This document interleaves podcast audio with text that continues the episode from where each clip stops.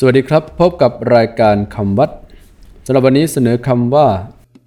กัลยาณปุถุชน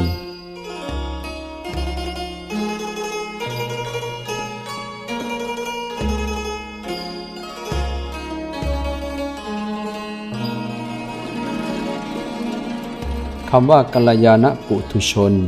สะกดด้วยกอไก่แมหนากาศลอลิงสะกด ยอยักษ์สละอา นอนเนน ปอปลาสละอุ ถอถุงสละอุ ชอช้าง นอนหนูสะกด ปุถุชน แปลว่า ผู้มีกิเลสหนา คือคนปกติที่ยังมีกิเลส คนธรรมดาสามัญ คนที่ยังมิได้บรรลุธรรมเป็นพระอริยะ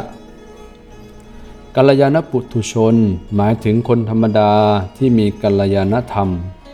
ประพฤติ ฏิบัติดีงาม มีคุณธรรมสูง ได้แก่คนที่เรียกกันว่ามีศีล มีธรรม มั่นคงอยู่ในศีล ในธรรมดำรงชีวิตด้วยการทำมาหากินอย่างสุจริต มีความซื่อสัตย์อดทน